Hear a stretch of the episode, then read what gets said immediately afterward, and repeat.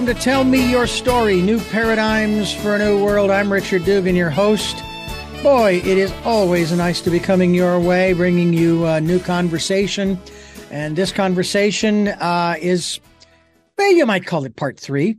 Our guest is a returning guest. Always love to have uh, uh, input from our guests who um, have been with us before to talk about, well, in this case, her music and uh, the music that she is featuring these days. Uh, we want to talk about it. We're going to talk about a song and an album, uh, One Earth. Our guest is returning to us, Kaliyani. She is a visionary new age recording artist. Uh, again, the single is One Earth. Uh, there is a music video uh, lending her cre- Lending her captivating voice is a call for human connection and oneness to heal the earth. Kaliyani, thank you so much for being back with us again today. My pleasure, Richard. It's always good to be with you. So, this is your latest work, One Earth. Uh, you've got lots of other uh, audio and video up on, uh, I'm sure, YouTube and many other places. Uh, for those who are uh, learning about you for the first time, let's do a little um, a, a little catch up, so to speak, and tell us how this this music career, if you will, or vocation, started for you, and did it start in this particular, shall we call it, genre or lane of of metaphysics, of spirituality, of connectedness, of oneness, of being uh, awakening oneself and one's soul, mind, body, spirit, uh, to the realities that are, and not to the realities that are not. Yes. Wow. You you really know how to. um. Well, it it is a very um definitely a yes. And yes, it began that way and it was inspired by that. You know, I always say my inspiration comes from a connection uh, with a sense of the mystery, right? Something that is not tangible, but you can feel. And um, um, uh, what started it is a very beautiful story, and um, it has to do with an awakening to the divine within. I was meditating a lot. I was doing a lot of uh, um, inner work. You know, I was in my. Um, I had just finished my program in spiritual psychology, my master's, and um, I was serving at SRF Lake Shrine, doing um, spending some time there, just meditating in the gardens and so um, I one day felt this, you know, desire to to do a film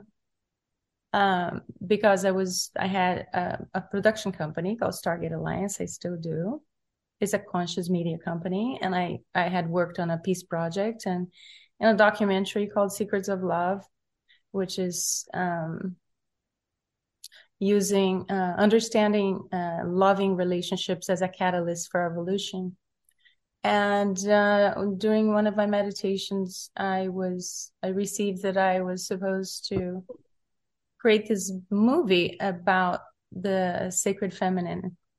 And um and i know that bill and i had trouble licensing music how difficult it is to license music. And in another meditation, it said, You're going to create the music. And I said, This is a voice in my head. I don't know anything about music. I was not musically trained. It was pretty late in my life. I, you know, in my 40s. And I was like, This is not, I never dreamt to be a singer. I didn't want to sing. I still, I feel like I am um, a reluctant singer. Mm-hmm. you know? Uh, but it's beyond singing. To me, it's a message, it's planting a seed. It's how the universe invited me to speak about what I couldn't talk about because there were no words. So I, I had a lot of difficulty expressing what I was feeling. It was this beautiful awakening of the heart and a fire burning, a wanting to say what I couldn't find words to say. And, you know, I remember at the time listening a lot to Lisa Gerrard. I, I, say she's like my muse. Lisa Gerrard, I don't know if you know her work. She does a lot, lot of music for film. Um, she used to be a lead singer, one of the singers that Dead Can Dance many, many years back. Um, and then she went solo and created many, many um, soundtracks and albums with different musicians. But she, you know, her music has this haunting spiritual quality. And I thought, well, if I if I could pick a soundtrack to go with the film I have in mind to make about Sacred Feminine, it would be Lisa Gerrard's, you know, mm-hmm. like Immortal Memory.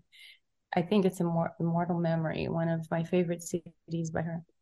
And um and um and then in the meditation you know it it continued to come to me and i said well let me just flirt with the idea if I were to create anything, you know, what instruments would I want in it? What kind of feeling tone? And shortly after that, I met my composer and I had a meeting with him and I explained to him the best way I could. And I felt like quite nervous because I said, How can I tell him I want to create music? If I have no history of singing or playing an instrument. I mean, I know how to play the Native American flute a little bit. I know how to play a little bit of drums, but not classically trained, you know. So, um, and he said, "Sure, let's do that." And I said, "You know, it's for for a film I want to create, so I, I want to start with soundtrack." mm. Because this, the, you know, in a film, you know, I have friends who work in the industry, and I've seen them editing film and mixing for TV shows and everything. And when they turn off the sound, the whole entire soul of the film is gone. There's no life.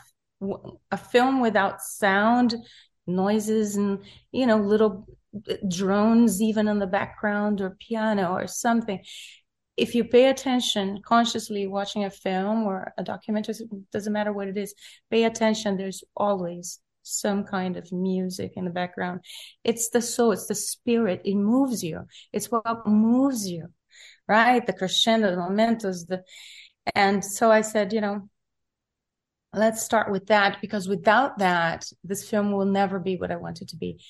And by the end of three hour session, you know, I said to him, can we um, do you mind that i sit with you while you compose because i have an idea of what i want I said no problem you know and he was very confident riz is extremely talented and very confident and i sat there with him and I had given him four different tracks of songs that, you know, he said, give me a sample of something I like, you know. And I gave him three or four tracks. I can't even remember now. Um, but he just started playing and I said, Oh, I like this. I like that. Uh, not so much. Uh, can you add strings? Can you, you know, can you go faster? Can you go slower? How about drums? You know, and it was like this interesting, I don't play, but I could hear it in my head. And at the end of three and a half hours, this is about Anima's Vocation, which you interviewed me for. It was the first release. Mm-hmm. With that beautiful music video as well that, yeah, the imagery was so powerful. And uh, he said to me, he played it from beginning to end. He said, Do you hear what I hear? And I said, Yeah. He said, I've always wanted to create something like this. This is extraordinary. What mm. are hmm. you going to do with it? And I said, Well, I'm going to take it home and I'm going to vocalize into it. I'll try to sing it. She said, Did you ever sing?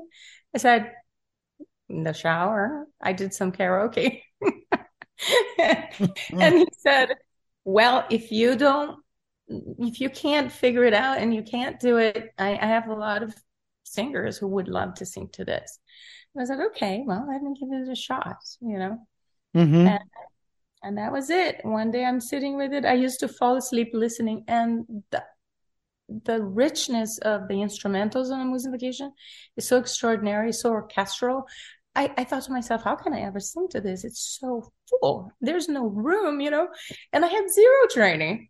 So, um, but this fire burning on my chest and the beauty of what I was hearing and everything moved me. And in one sitting, I sang the song from beginning to end to my cell phone, sitting on my on my den, and uh, playing it on on the.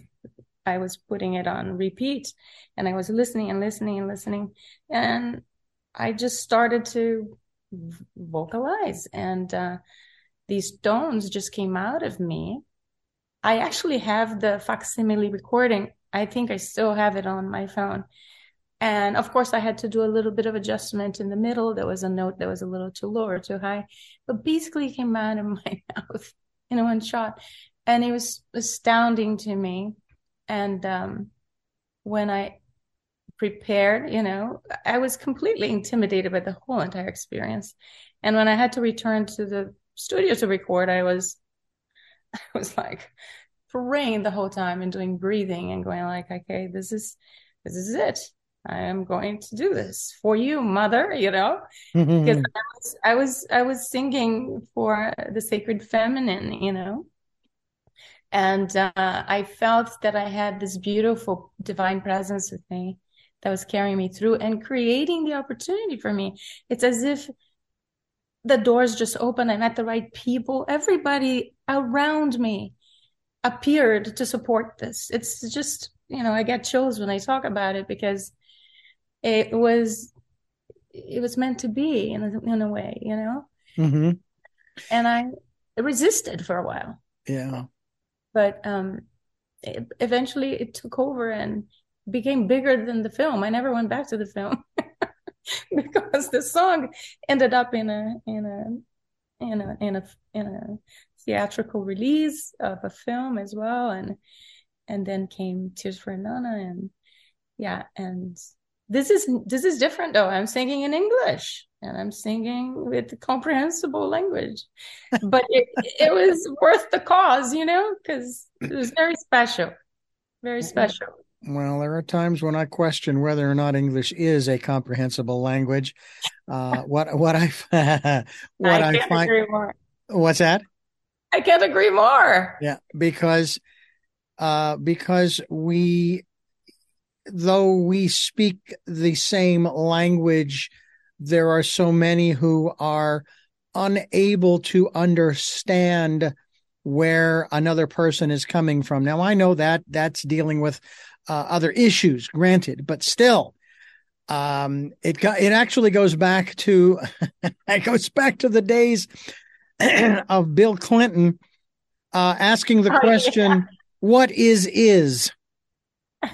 I'm just going, what are you? And then, of course, now today we've got uh, people who they actually are intentionally uh, working to create as much confusion as is possible. And um, I've been talking about this conver- this kind of conversation for quite some time, and we are going to continue doing that uh, as we continue here on Tell Me Your Story.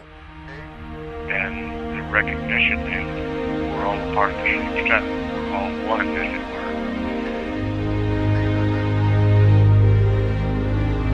God, look at that picture over there. There's the Earth coming up. Wow.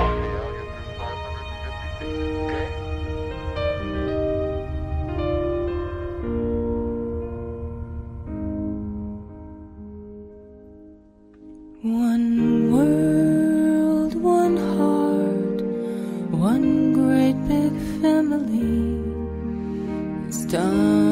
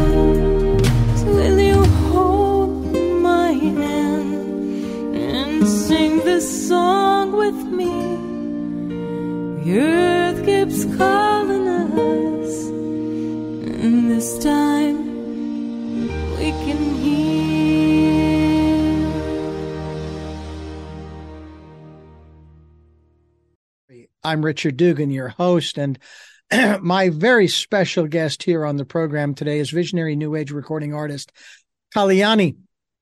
And you're going to be hearing music from her. And you'll be seeing, if you're watching the YouTube video, you'll be seeing uh, videos of those songs uh, throughout this program, throughout this conversation. Uh, the One Earth song, the release, One Earth, is Brazilian born uh, new age recording artist uh, uh, Kaliyani's latest soulful, inspiring single and music video released with more than 4.5 million views thus far. Uh, Kaliyani's YouTube channel debuts her timely uh, new music video uh, celebrating the earth, inspiring hope, and embracing the beauty of human connection. I want to ask you. I actually do want to go into that realm that I just kind of brought up briefly of of communication and understanding and listening, but I'll go there later. So I want to ask you about this aspect uh, that we hear quite often. Uh, I am certainly one of those who is very interested in doing all that I can to make sure that the role that I play on this planet in regarding our environment is one of caretaker, of steward, that I do what I can in my little corner of the planet uh, and and hopefully be an example in that regard, not depending upon anybody else to do the same. It isn't about that. It's not about, well, I'll do it if you do it. It's, I will do it. I am doing it, period. Mm-hmm. And I've heard this, the term that we need to help to quote unquote heal the earth. But I've also heard the uh, terminology the earth does not need our help to heal. She will do just fine on her own, at least from the, the, the global earth, big blue marble standpoint. That doesn't mean that I won't continue to do my part. Okay. Uh, w- what are your thoughts in that regard? Uh, does the earth really need our help? Um, or should we just say, we know she doesn't need our help. That doesn't mean we shouldn't clean up our home. Absolutely. Um, I think what the earth most needs is for us to stop damaging her. And in that sense, yeah, w- she wouldn't need any more help. But to to think that we are not symbiotically connected like an orchid depends on a tree to go to grow you, you know um, we're we're all interlinked and um, i do think we have we, we've trashed it so much that yeah we do need to clean up. It's we're not helping the earth we're helping ourselves because you don't want to bathe in a river full of shoes and being hit in the head by plastic bags and having animals suffocated and you know and not being able to breathe the air. We're not saving the planet we're saving ourselves because without this planet we don't exist or we're not healthy in it. We're not thriving. So it's beyond helping the planet it's helping ourselves through cleaning up our mess right that's another way to look at it mm-hmm. Yeah, I couldn't agree with you more. We made the mess. Let's clean it up. I mean, what's that phrase uh, from, especially from uh, here in the States, kindergarten, where you're supposed to have learned that when you are through with your toys, you put them away. Whether that be in a box or on a shelf or in a drawer, you put them away. It's just that simple. It's one of the the bugaboos for me with computers, for example. I you I don't know how how tech savvy you are in this regard or knowledgeable, but um, when you go to open an application or a program, mm-hmm. The when you click on that icon that is uh, connected to the execution file in, in terms of executing the opening of that program, it knows where to go to get all of the parts to build the program so that you can then write your novel, record your music, whatever the case may be. even make a phone call for that matter. However, what I don't understand is why, when you close the program, and remember, this is it's copying the data from its original location to, for example, memory. Mm. It doesn't know how to put the stuff back. And so you have to run a program called defrag or defragmentation Mhm. because you have all these fragments of programs all over the place. And unless you run it every so often, you- or or you shut the computer down and then start it up again, your computer starts to slow down. Your your phone starts to slow down. Mhm. And I'm I'm sitting here going, why didn't the, the developers of the computer incorporate that program in there? Every time you shut the computer down, everything closes. Well, when you close a program, not when you shut the computer down, when you close the program, it Yeah. closes the program, but there are still fragments of the files that were needed to run it that are still sitting there on your hard drive, uh, the working space, the desktop working space, if you will. Okay. See. See, I'm not as savvy. and and yet and yet there there we are i mean what you're talking about is we just need to clean up our home well how hard is that really i mean i even challenge people uh who are eh, you know very much opposed to this whole the the, conversations around climate change Mm. you know and and i say okay all right well let's uh, let's take the science out of it. I don't care about the science. Forget about the science. There is no science. I say don't you think we should clean up our home? And then i go on from there and i say okay so um every weekend friday saturday sunday maybe you your family and i know it was in my case with my family when i was growing up as a kid we Yeah. would uh sometimes be given tasks that was on some board or we'd pick tasks out of a hat or something and those were the things whether it was pulling weeds mowing the lawn picking up the laundry uh doing the dishes if there were any et cetera et cetera et cetera well, if it doesn't matter Mhm. that we clean up our home why bother cleaning up your living space if it doesn't matter You know, I did a post on Facebook when I was about to do the launch, and it was exactly what I said, word by word. I said, I know the, the anti-climate change trolls are going to attack me like they did last year when I Mhm. first announced that I was working on a song and I put it on my public page on the Kaliyani music page. I was attacked. People were laughing and I was like, wow. So when I came out uh, this time, I said, you know, you trolls can do your thing. It doesn't affect because, you know, if you actually believe that for political, that Earth is for up for political grabs, that's like a very, you know, sad situation. If you believe you don't need to take the trash out and you're gonna make your house a horde hell with bags and trash everywhere, smelling that shit. I'm sorry. And that you're gonna that's what you want for your living space, then go ahead, do that inside your house. Now, in the community house, which is this planet, a mm-hmm. lot of people want to breathe clean air and have beautiful, clean waters and raise consciousness about protecting the environment Mhm. by doing whatever we can to stop damaging. I don't go around hammering my walls or throwing, you know, trash on my table. right I don't leave plastic bags around my, you know, the aquariums or, I mean, it's just senseless to Yeah. still have that dialogue. I just doesn't make any sense to me. I think the other element too is the the encouraging. Politics. I'm sorry. Politics, right? In the end. It it is politics in the end. You're right.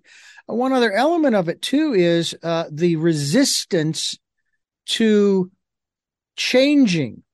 For example, now I'm uh, we're not going to get into the weeds on this one, but I'll just use this as an example. The argument over uh, getting off of fossil fuels, and of course talking about solar and wind, and and I've, I'm I'm even familiar, of course, with wave energy. They'll put these devices down under the water, and the movement of the ocean will generate, you know, uh, uh, uh, will generate power. uh, hydroelectric, where you're using uh, moving water going down waterfalls or through dams. Um, even uh, there's another. Um, oh, I can't remember the name of it, but see, it's basically using the heat from the earth, the steam coming up, like at uh, like at um, Yosemite or um, Yellowstone, for example, uh, where you'd put a you know you'd put a cover over it uh, that the steam would go into a generator, turn a turbine, and generate electricity, and mm-hmm. so on and so on. Whatever the innovations are and you know and of course uh, you know the, you keep i keep hearing all of the arguments against doing that because so many things nowadays are made from quote unquote petroleum products. Well that may be true today but i'm also seeing articles um, and I, I watch a lot of uh, these little youtube shorts that show how manufacturers are trying to create uh, different uh, things that we use every day from uh, some of the land based, primarily, uh, materials that sometimes you just find right there on the surface of the earth, like the various types of plants. I was just watching one where uh, there's um, a banana plant, the banana plant that where you grow bananas, right? Well, you can only apparently, I didn't know this. Apparently, you can only grow a bu- one bunch, one crop off of one tree. Then you got to cut it yes. down and start over. Yeah. Well, what do you do with the tree? Was, yeah, what do you do? Very... Yeah. So, you know, what do you do with the tree? Well, guess what? They found a way to, to process it mm-hmm. and use it to make clothing. No, it's not going to smell like bananas, but it's part of the textile uh, industry that was so prevalent back in the 17 and 18, 1800s, you know, mm-hmm. and so forth. So it's like we went from walking to riding animals, horses in particular, a horse and buggy. Then we went to the automobile. Well, there has to be another evolutionary step somewhere. You know, if we could bilocate, I mean, I read about bilocation in autobiography of a yogi. I'm still working on it, trying to figure out how I can go to Ireland free, you know. um, by the way, I just read on on the blurb you wrote for your channel that it's your dream to live in Ireland. How close are you to it? Oh my gosh! I would love uh, to visit. I'm coming soon, actually. Well, I'm in Santa Barbara right now. Uh, it's been quite honestly oh, 20 years since uh, I went to Ireland with my wife the first time.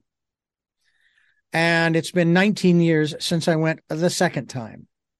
I'm mm-hmm. still waiting for the third time. Mm-hmm. Um, right now, you know, there we have challenges here that I, I that you know that we need to to deal with, but that doesn't necessarily mean that the opportunity wouldn't arise. I would love that, uh, but uh, I'm I'm patient. I trust the universe. I've, in other words, I've put it out there. Yeah, I've said it a few times on this program, but I've put it out to the universe, and now it's like, okay, whenever you're ready, you know, I I'm ready to go. Okay, I will. Uh, you know, you make a way for our entire family, which is my wife and I and our animals, to move to Ireland, and we're there. uh, you know, I'll take a two week trip there too. And by the way, I won't take any less than two weeks, uh, mm. because you know you you just get there after 15 hours of flying, you know, and it takes a day or two to kind of acclimate, and off you go. But anyway, the the music that you create. Mm. And you are you are Brazilian by by by birth, correct? That's correct. Yeah, but I'm sort of first generation Brazil. Um, my whole family is from Portugal. Actually, my both sides of my family, mother and father.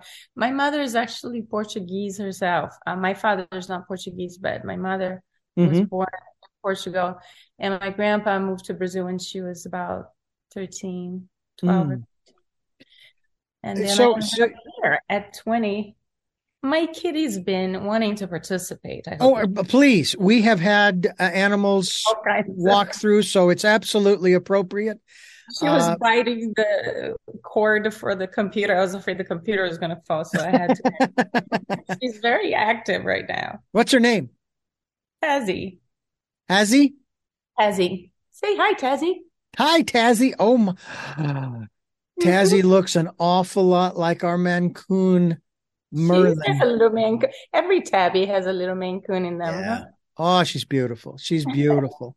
Animals are so important. That we'll get into that as well here uh, on the program as uh, as we continue here. Yeah, that's right. As we continue here on Tell Me Your Story.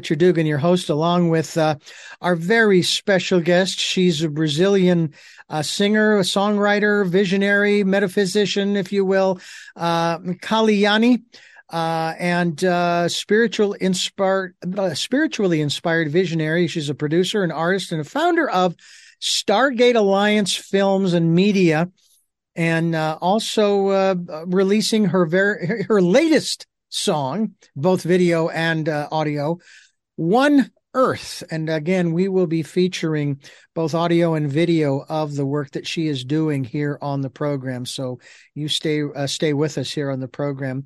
Let's talk a little bit about uh dovetail off of the whole environmental thing in regards to change. Now, um, John Denver, in one of his songs, uh, he says, um, Changes somehow frighten me. Still, I have to smile. It turns me on to think of growing old, and um, and so forth. And I sometimes wonder myself what it would have been like to have raised a family, you know, Mhm. or gone sailing around the world, and so forth and so on. But at the same time, I also recognize, maybe as you do, that you found your life's purpose. Is that accurate for you that you found it and you do travel about? Yes, it is true. This is my life's purpose, and there's something profound to live in purpose. And you know that because you you also have that sense with what you've created, I bet. But um yeah, it is it's definitely and I do travel about. Um um I went to Europe um in 2021. I went to Garabandal, Spain to visit the area of the miracles. There were the miracle of Garabandal. I went to Fatima, Portugal, and uh, it was amazing. I, I, I've in 2016 I came across footage of those children and the miracle of Fatima and the miracle of Garabandal. Actually, Garabandal, there's actual footage. Fatima was so long ago, 20, it was 1917. Yeah. Uh, and Garabandal was later, uh, the last apparition was actually on my birthday in 1965. I am that old, trust me. Now tell me, first of all, where it is. Where is it? It's um, Garabandal, Spain. It's like northeast Spain. Mm-hmm. And um, I'm trying to remember the region. Um, Santander, something like it's called Santander. Mm-hmm. So it's very up north in the mountains and uh, east of. So what I did is I left Porto, Portugal on a car and I went to Santiago de Compostela directly there. Uh, actually, that was a Jubilee year. I get in chills now. And they say if you walk into the cathedral on a Jubilee year, all your sins are forgiven. I had no idea. I just happened to be there.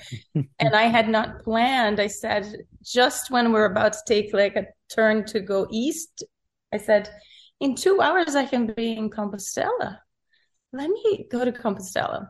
So I took the car there and walked through the whole place and then took the car on the coast, a beautiful coastline on northern Spain with the ocean there and went to Garabandal. And Garabandal is, I was feeling called since 2016 to visit and know uh, that space. There's a lot of um, um, predictions that were made about the future by those three little girls. Mm-hmm. Uh, or is it four?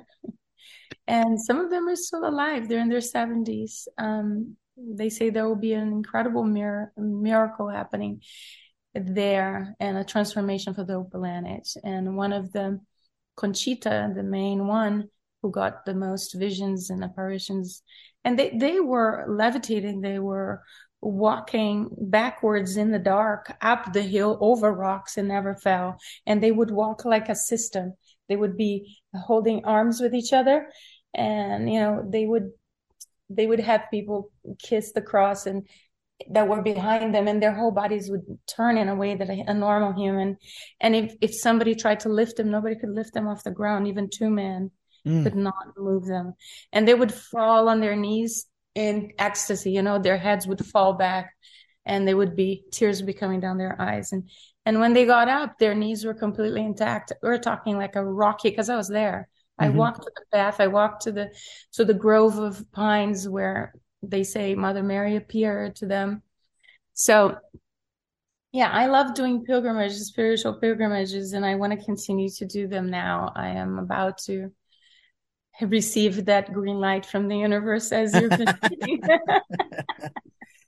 yeah, I was watching a uh, a program where this gentleman was talking about uh, primarily coming from an agnostic perspective uh, about specifically Christianity, but it applies to what you're talking about in terms of miracles. And and he was talking about this how there are those who will believe, who will just accept out of hand because it's written in some book that these certain events happened, these certain miracles took place. But when it comes to some of the other belief systems, I refer to them as philosophies. Uh, they say no, that's absolutely crazy. That's nuts. That that's you know that that's uh, you know no, there is no spaceship that's coming for us. No, uh, uh, you know we're not going to live in a celestial heaven, and we have to be sealed, and so on and so forth. And these are terms that most people who know of these other philosophies know what it is, and so on and so forth. And yet they will accept a lot of the unusual events that are written in this this other book that has an old and a new uh, uh, uh, covenant. And and I just I'm I'm sitting here thinking, see, I worked for a Christian station for 15 years. And I got to the place where I said, who am I to pass judgment on your experience? Right. It's your experience that has made you who you are today. And if I try to undermine that experience, then I am undermining you. I am doing damage, so to speak, to your fate, whatever it may be. So, talk to us in that regard. Uh, from your experience, were you raised uh, uh, within the the the the uh, within Catholicism? yes and no because you know my mother was born basically almost inside a church in portugal and mm-hmm. she was confessing almost every single day and until she moved to brazil when she was 12 and when she um and she took the uh, communion often because my grandfather was a nobleman and you know, even though Republic had established itself in Portugal, um, he lived in the solarium home that he inherited from his parents, and um, they still treated him like royalty. And so the clergy in those days, they in the past when there was a monarchy, the clergy and the monarchy were very close. They worked together, and there was a lot of respect. You know, that existed between those. So the priests would come to my mom's home on Sundays and they would have a feast with my my my my grandmother still cooked on wood stove, you know, and she had people helping her, of course. She had nine children. My mother was the ninth. And um and there was banquets every Sunday and a bod they call a bod, you know, the, the the priest would come or the priests and the priest's assistants, whatever we call them, and they would dine or have a lunch that would last five hours. My mother used to say they would sit at the table and there was red wine, you know, because he made his own red wine. The land was so big, he created his own olive oil and everybody that shared the land that worked for him had free access to the food and they could take the wine they could take the flour they could take the grains and go to the mill. Everything was very rudimentary. There's no you know my mother was born in 43 so there was no lights. It's a beautiful story. I went there and i visited it for the first time in 2020 december november 21 and it was fascinating. I am so sad that I never got to go earlier and uh, get to know my mom's history and story while she was still alive. My mom passed away a month after I returned. It was mm. it was terrible, and I was planning to take her there uh, in spring of this this year uh, of 2020. We had made plans, and I said I'll come and I'll bring you again because I fell in love with Portugal. Anyway, but not to get too long of a story. When she was 23, she was married for four years. She read a book about the Holy Inquisition. And she was so devastated by what the Catholic Church did. And she had a deep relationship with Jesus and Mary. And um, she said, and she taught us prayer from the crib. Um, I think my first memory, conscious memory of self, is when I was in my crib and she's teaching my sister, my older sister, to do the sign of the cross, the mm-hmm. long one, you know, like that, and then like this. And I couldn't even talk, but I was so eager to learn that. And I couldn't understand why she spent this time with my sister that was so special, not with me. And I started crying. I grabbed her hand and I smeared it on my face. She started laughing. So she taught me to do, she had to teach me to do the sign of the cross when I was like one because I was complaining, or one and a half. I don't know. But so she taught us all kinds of prayers. I did like four or five prayers every night before going to bed, and she sat by our bedside, making sure we prayed until we were like, you know, preteens or something. And then she let it, you know, do, and I never lost it. I prayed all my life, but never really, she never took us to church. She didn't believe in the institution anymore. Mm. She believed in the power of prayer. She believed in the power that is, you know, Yeah. but not and how to access it, how important it is to have a pure heart and mean your prayers. But, um, and so I grew up in a sense, you know, Catholic and praying. And, uh, I think a part of my awakening is deeply connected to the power of prayer because there's another long story I can tell you, but I don't know if I could go there now. Um, about how this whole awakening to what I do today really began in 2003 at the, you know, um, the end of my marriage when, um, I was going through so much and I, I felt so alone and I, I had forgotten my prayers because I, I was taking care of my kids and my, my husband at the time was, um, agnostic, you know, he, he called Mhm. himself an atheist, but I know he wasn't. He ended up reading books about God and started going to the synagogue because he was half Jewish, half Christian, Christian. His mother was Christian Catholic and his father was Jewish German. And, um, he was traumatized by that. There's many sad stories when he was growing up, um, of them trying to attack their father. And then, yeah, it was just Mm. in Brazil when he escaped Kristallnacht from Germany. Ah, yes. Yeah. So yeah, that that time I started doing this prayer that I had heard many years ago when I was a kid. I only heard it twice, and it was none of the prayers I knew. It's called Caritas, Prece de Caritas. This is a very long prayer. I had only heard it once or twice, but I thought that is the prayer I want to do. I wanted to come back to who I was. I wanted to reconnect to my sense of spirituality that I had abandoned while I was married because either I was too busy or I was too afraid to trigger my husband. Because I was a very spiritual child. I was a very spiritual teenager. I wasn't a normal teenager. I didn't do things with other teenagers. Mhm. I mostly read books and and investigated the occult and spirituality and visited alternative forms of spiritual centers like Kardec, Kardecism. Um, I even visited some Rosicrucian centers.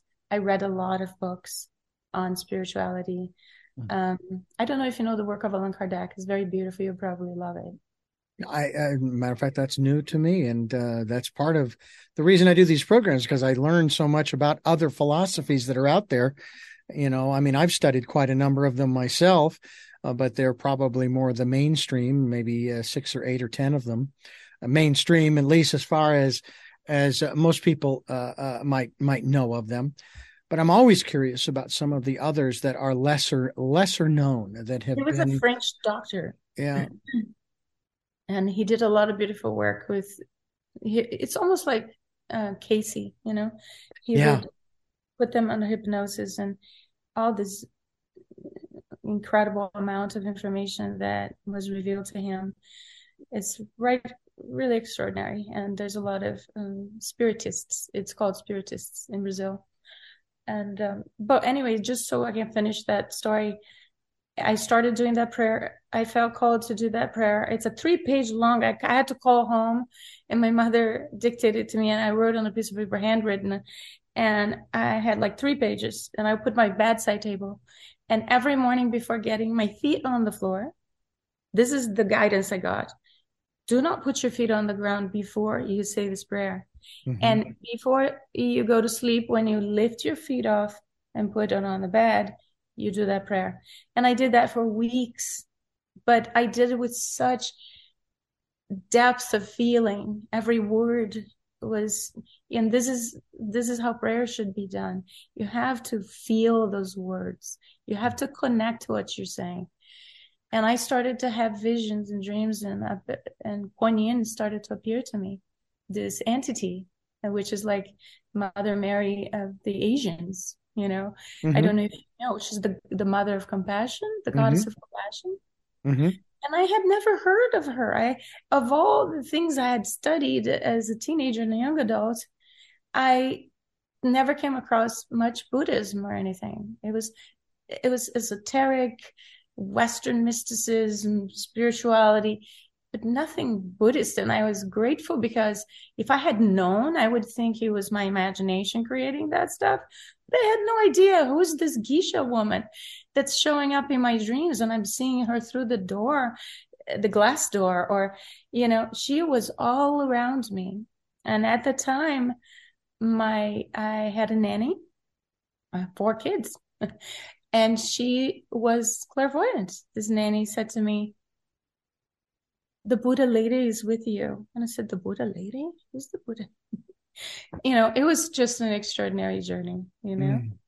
Um, it's Yeah. a very long story, so I'm I'm gonna cut it a little short. So that's when everything unfolded, you know, and she I felt guided along the way to take USM as a continued education, master's program in spiritual psychology.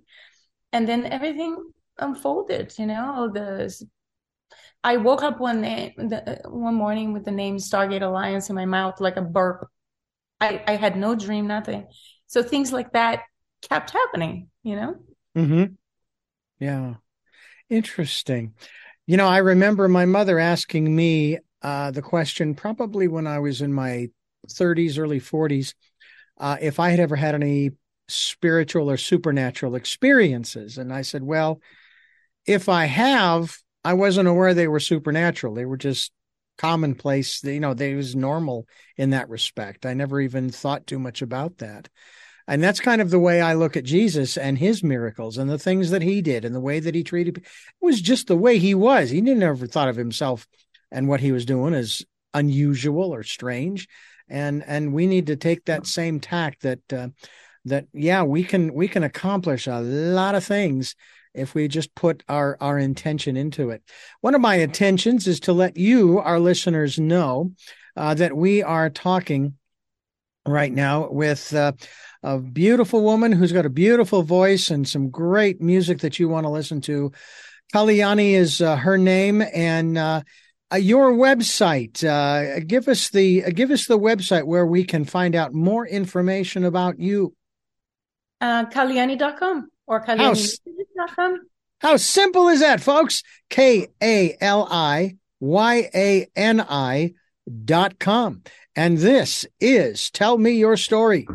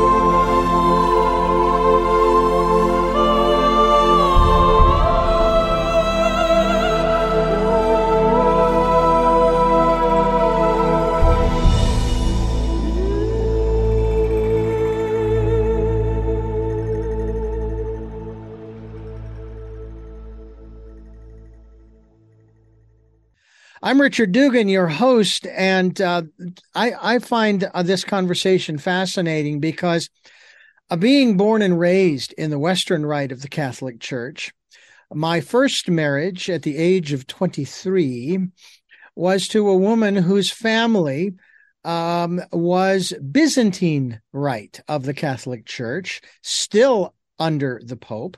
A lot of people think it's Orthodox, and it is not. And one of the things uh, that I found so fascinating uh, that I it's it's uh, my mother did something for me that I will always be grateful for. I was 16. I was a paper boy delivering the morning Sunday paper. I would come home exhausted because I had a hundred customers. And I'd get back into bed and she'd come in at nine o'clock and say, okay, it's time to get dressed and get ready to go to mass.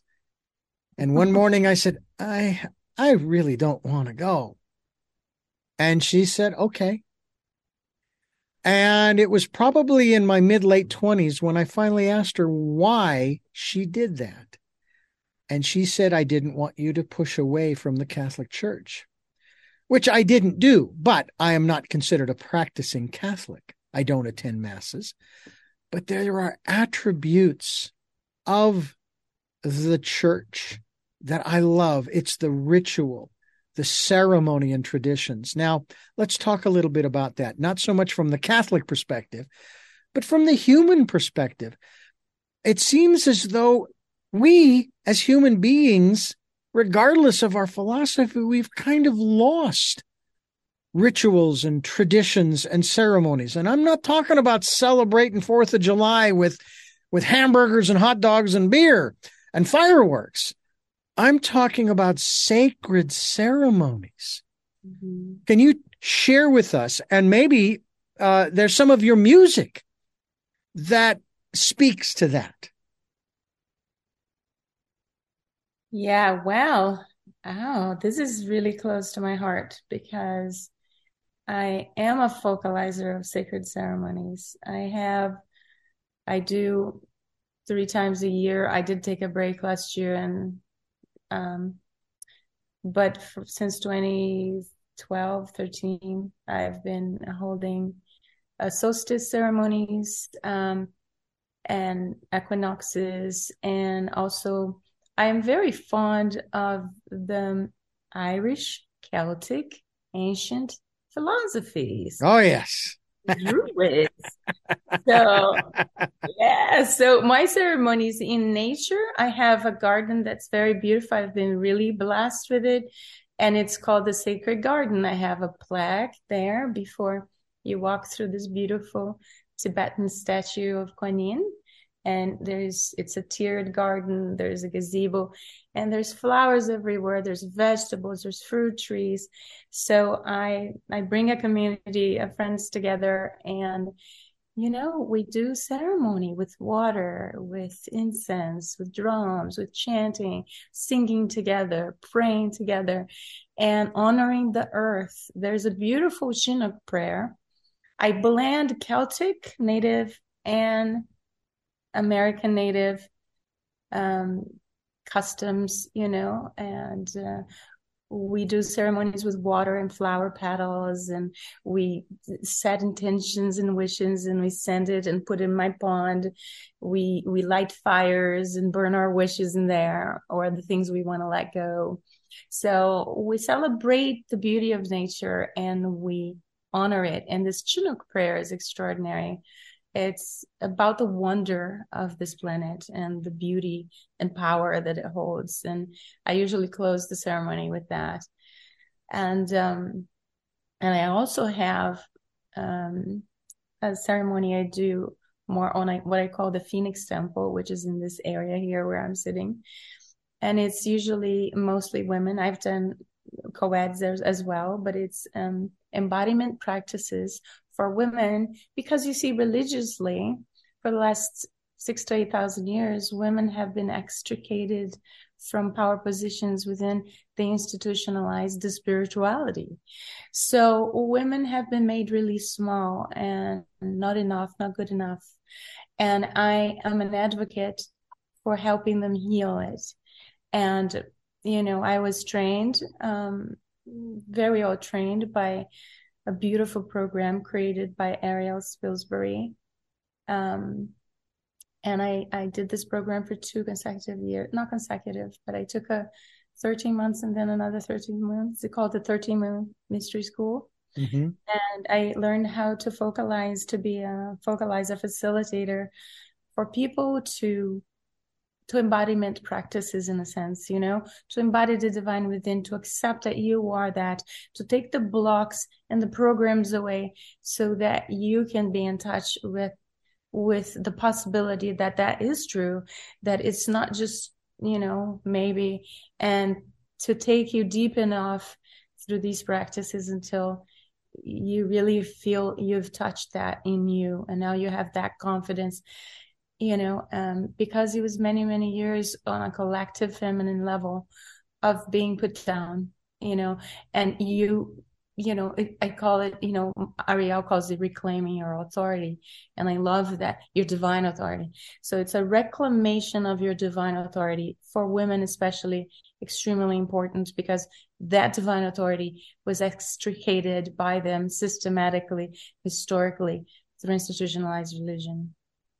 You know, it's it's kind of interesting too to think about. Uh, I was born and raised into a family of eight. I had four sisters and one brother, and uh, and a mother and father, and uh, I didn't have a problem with that.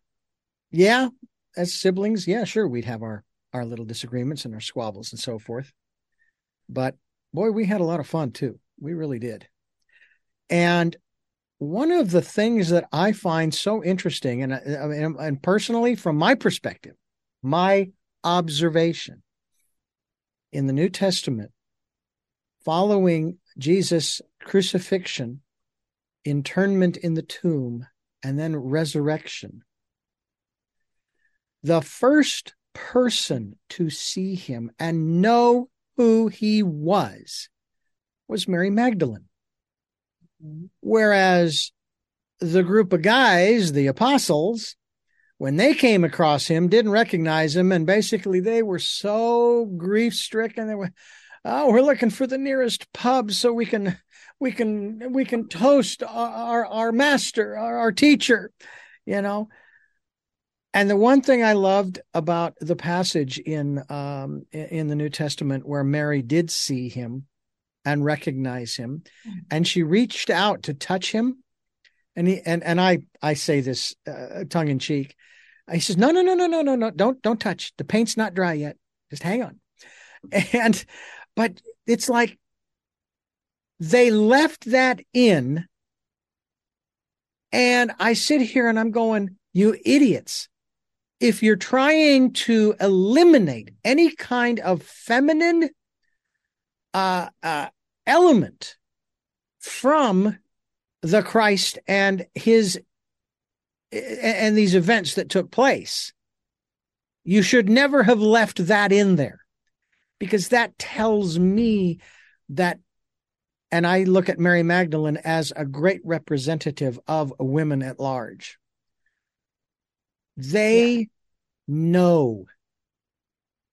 And men can get in touch with that same knowing, but it takes setting aside one's pride, especially pride. Can you share with us a little bit about that in in in terms of maybe what you've experienced through these programs that you were talking about, and the the aspect of uh, uh, how should I put this? Regaining your power, your personal power.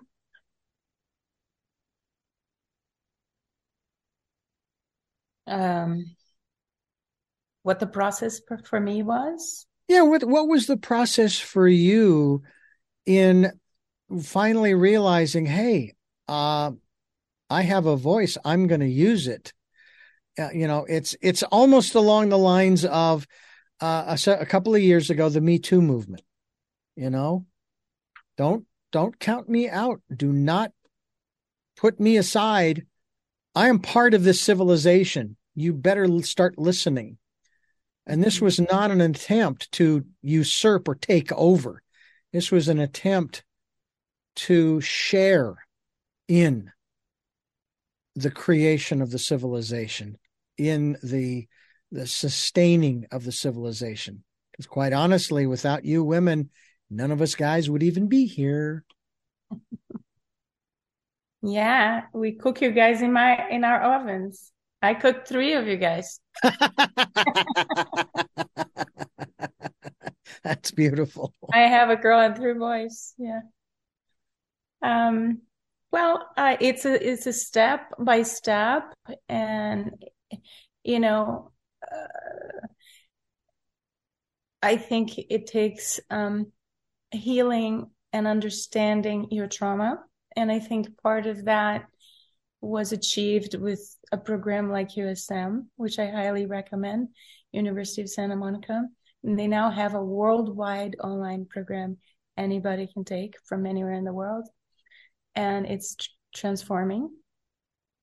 I think that was the first step for me um, because I had been molested as a child.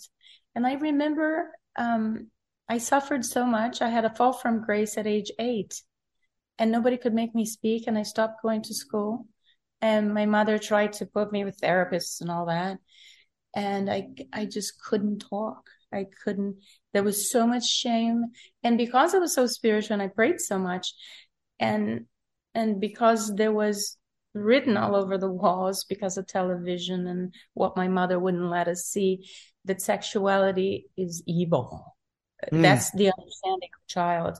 Yeah. so when I associated what had happened to me, I thought God would never want me. And instead of feeling victimized by them, I, I thought I had to, I had to, something was wrong with me because this is how we process uh, trauma.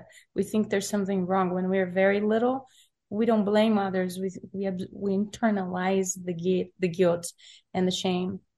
So I realized that in my 30s, after my divorce, like my late 30s, I I was about to start the USM program and I had filled out this application that was very painful because you, you got to talk about all the details. And I felt my heart erase. And I said, I have to write a book about my experiences so that I can overcome it. But I couldn't, you know, I put a sketch, I wrote eight pages, 12 pages and then when it got to that episode, I couldn't write. My words wouldn't come. I and I realized that I would go into a little bit of a panic. And I was a grown woman with children, but I still had the interpretation of a child. In some level, that was buried in my subconscious mind. And with USM's first year, the processes that we do that because it's a totally experiential thing.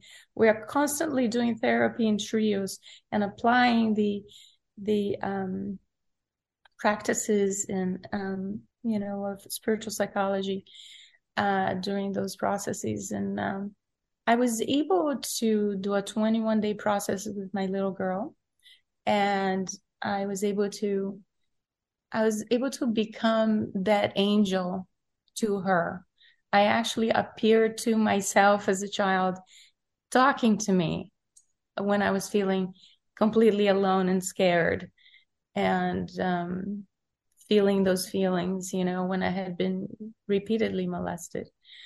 So I,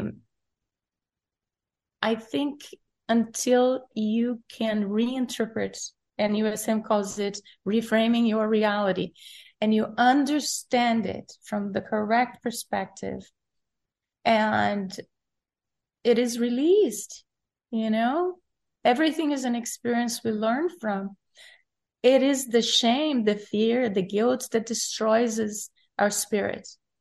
So don't ever allow guilt shame if i could say guilt shame or fear to ever be a hindrance because that is the only thing that will hinder your gifts and and the expression of your true authentic whole self you know with mm-hmm. all that you came to give and to be and to bring and those things have to be um, done and i feel like healing on the subconscious level the trauma and the fears and the shames and um, is is absolutely essential and uh, and it's very empowering. I think soon after that, you know, there's others other initiations. You know, like going through the Thirteen Wheel Mystery School was, yeah, when I went to the Mysterium, but for the first time, having a very tough teacher like Ariel. Yeah, and but you you're feeling the calling. You you you have that conflict well i want to step and embody the divine my divine self. I want to walk in the world like this.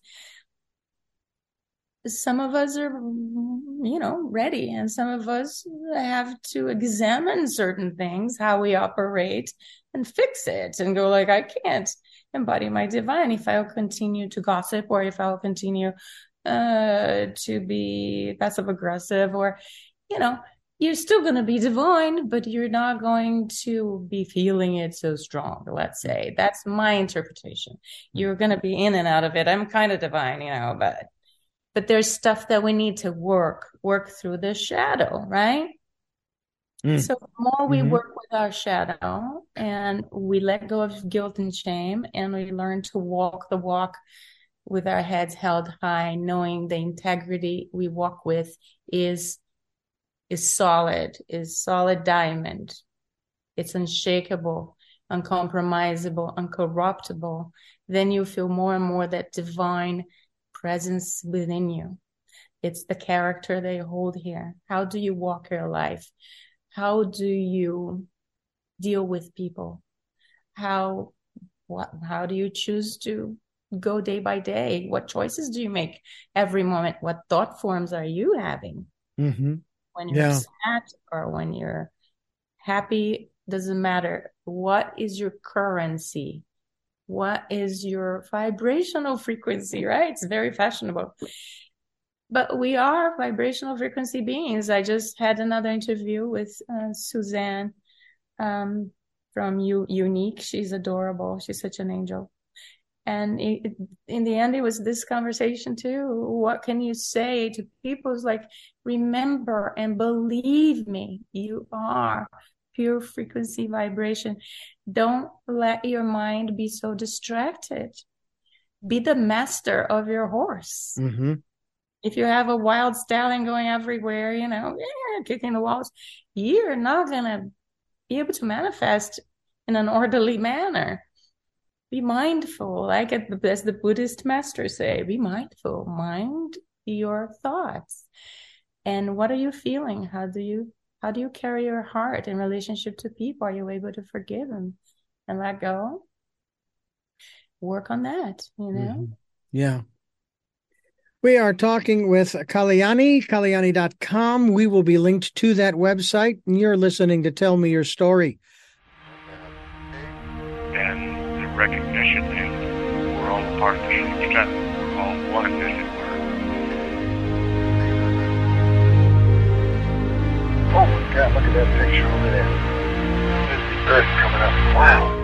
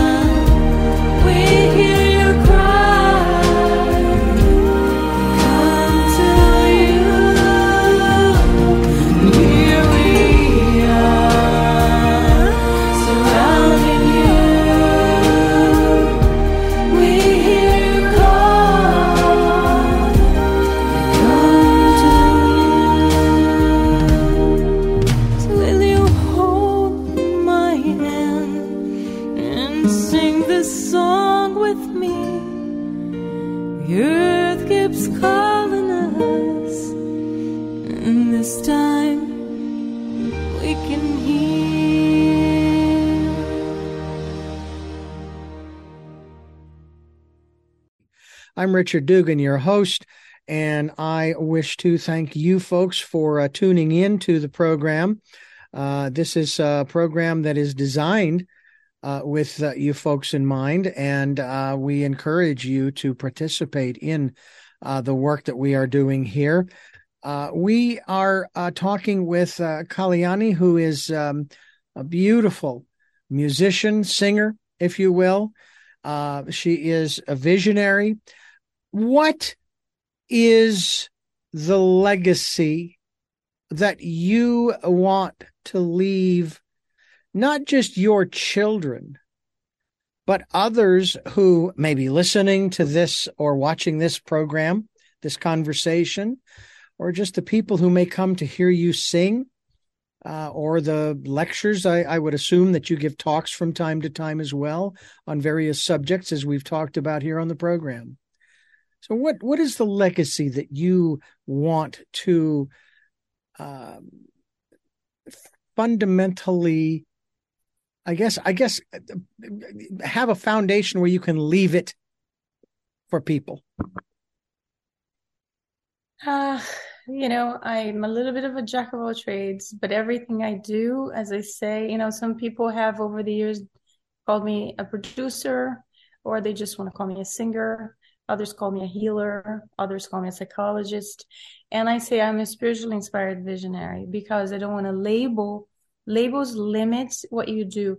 And if I can't, if everything I touch is created from a sense of connection with the divine and is in service to healing people, what I want to leave as a legacy is that every time somebody mentions my name after I'm gone, they will say, Well, I'm so grateful for the inspiration she gave me to believe in myself, to believe in my divinity, or to believe that I am worthy, or that the help she gave me in healing this aspect of me, either through film or music, you know, or conversations or ceremonies, or what I want to leave for people is that they're not alone and that they're beautiful, they're worthy. It's just sometimes a little crooked road to get there. And uh, I love, I love humanity. I love people and, and I'm very compassionate. And I, all I want to leave behind is that they keep feeling my love. Well, I will tell you that through this program, which I don't know how long it's going to be up on the internet, but as long as it's there, people will hear your voice and your music. And I hope they are inspired to find and live out their life's purpose for themselves as well as for humanity. And uh, we are most appreciative of you giving us so much time here on the program again uh, to to talk with us about a lot of these different subjects that I think are important. Uh, I've, I keep hearing this phrase that, uh, you know, with, with everything that's gone on in the last few years, you know, we're starting to have the conversations we've been needing to have for a long, long time. And uh, that must be true. I would say that, yeah, we're having those conversations and let's keep having them. But it's not enough to have the conversation if you're not listening if you're not really, really listening. And if you are passing judgment, then you're not listening. You're not listening to the other person and where they're coming from. I do find it fascinating, uh, Kaliyani, when I see these television programs and movies of the conflicts that are going on. And I always use the example of uh, the the uh, comic strip a movie of a Batman versus Superman. And I watched that movie, and I think it was like an hour and a half, two hours long. Had something to do with one of their mothers. And they started fighting. I don't know if they were doing the dozens on their moms or what, but anyway.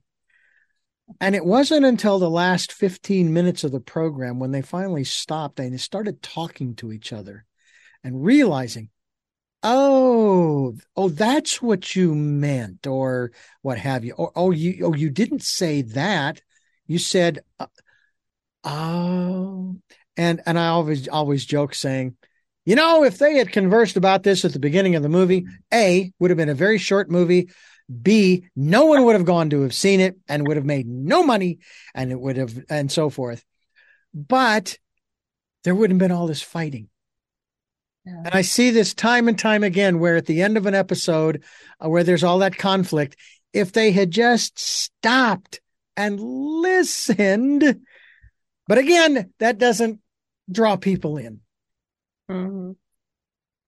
That's true. You know, it's very, very strange.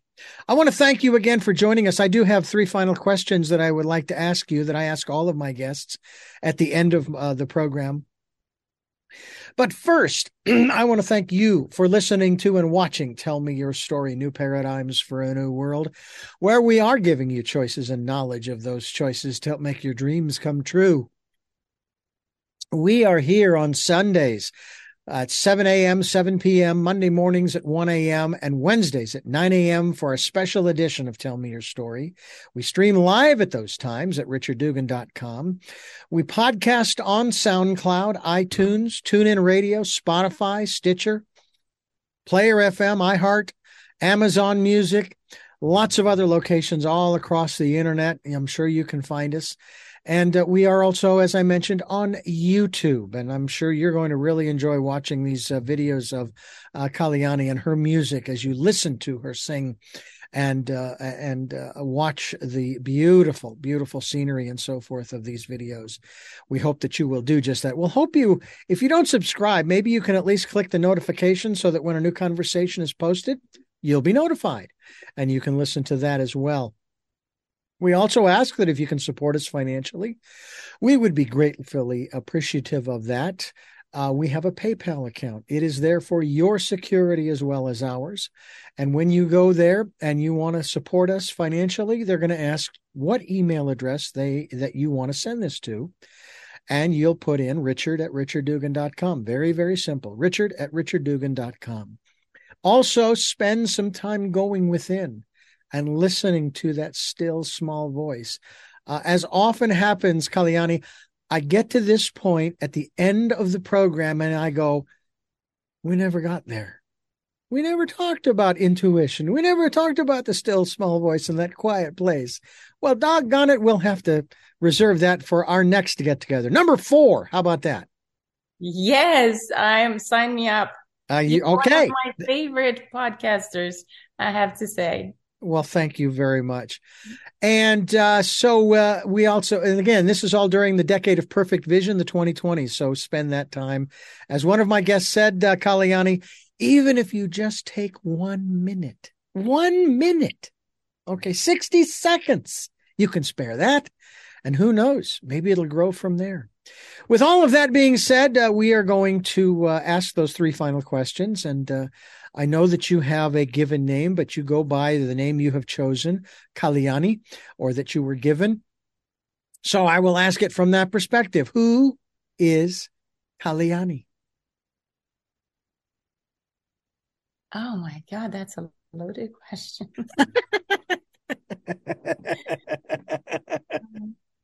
Kaliyani, Kaliyani. Ultimately is love. What- what is your what is your life's purpose? My life's purpose is to inspire myself and others, transmute, you know, and Hmm. yeah, live in beauty and create beauty. I don't know. And finally, what was your best day? Oh my goodness.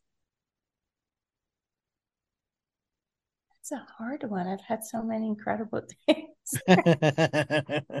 First thing that comes to mind.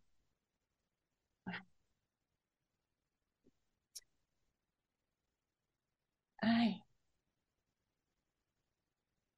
I think it was seeing my daughter in the crib Hmm. after I gave birth and just couldn't take my eyes out of her. I was hypnotized with a marvel. Oh, That's beautiful. Yeah. Well, again, I thank you so much for this time and uh, this opportunity to learn more about you.